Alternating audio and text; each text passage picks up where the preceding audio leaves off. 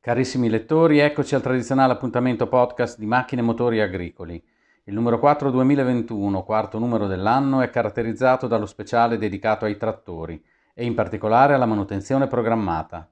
Ormai tutti i costruttori infatti offrono la possibilità di acquistare preventivamente i tagliandi, evitando rincari sui ricambi e soprattutto ottenendo un costo certo per il funzionamento del trattore, soprattutto se agli interventi di routine si abbina l'estensione della garanzia.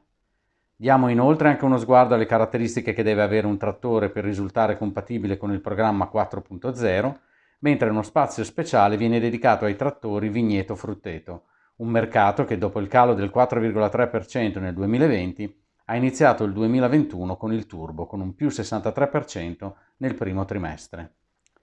Le pagine di attualità vedono protagonisti due grandi marchi del settore, ovvero Samedoizfar e Klaas, per quanto riguarda il gruppo di Treviglio, i dati finanziari 2020 hanno messo in evidenza un calo dei ricavi a quota 1146 milioni di euro, ma con una redditività da record. L'EBITDA infatti è stato del 9,5%, miglior risultato di sempre nella storia dell'azienda. Per quanto riguarda invece la casa di Arsewinkel in Germania, riferiamo della conclusione del processo di ammodernamento iniziato nel 2017 dello stabilimento di trattori Alemán in Francia, ribattezzato la Fabbrica del Futuro e che ha richiesto un investimento di 40 milioni di euro.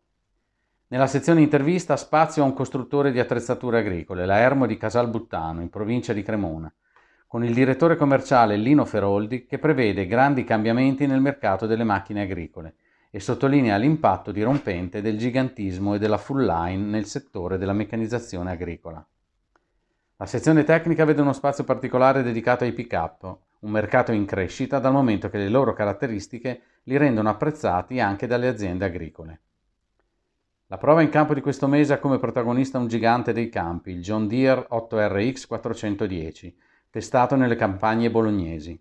458 cavalli di pura potenza su quattro nastri di gomma che assicurano un galleggiamento senza pari, rispettando il terreno e sfruttando al contempo il traino grazie a 20 tonnellate di peso.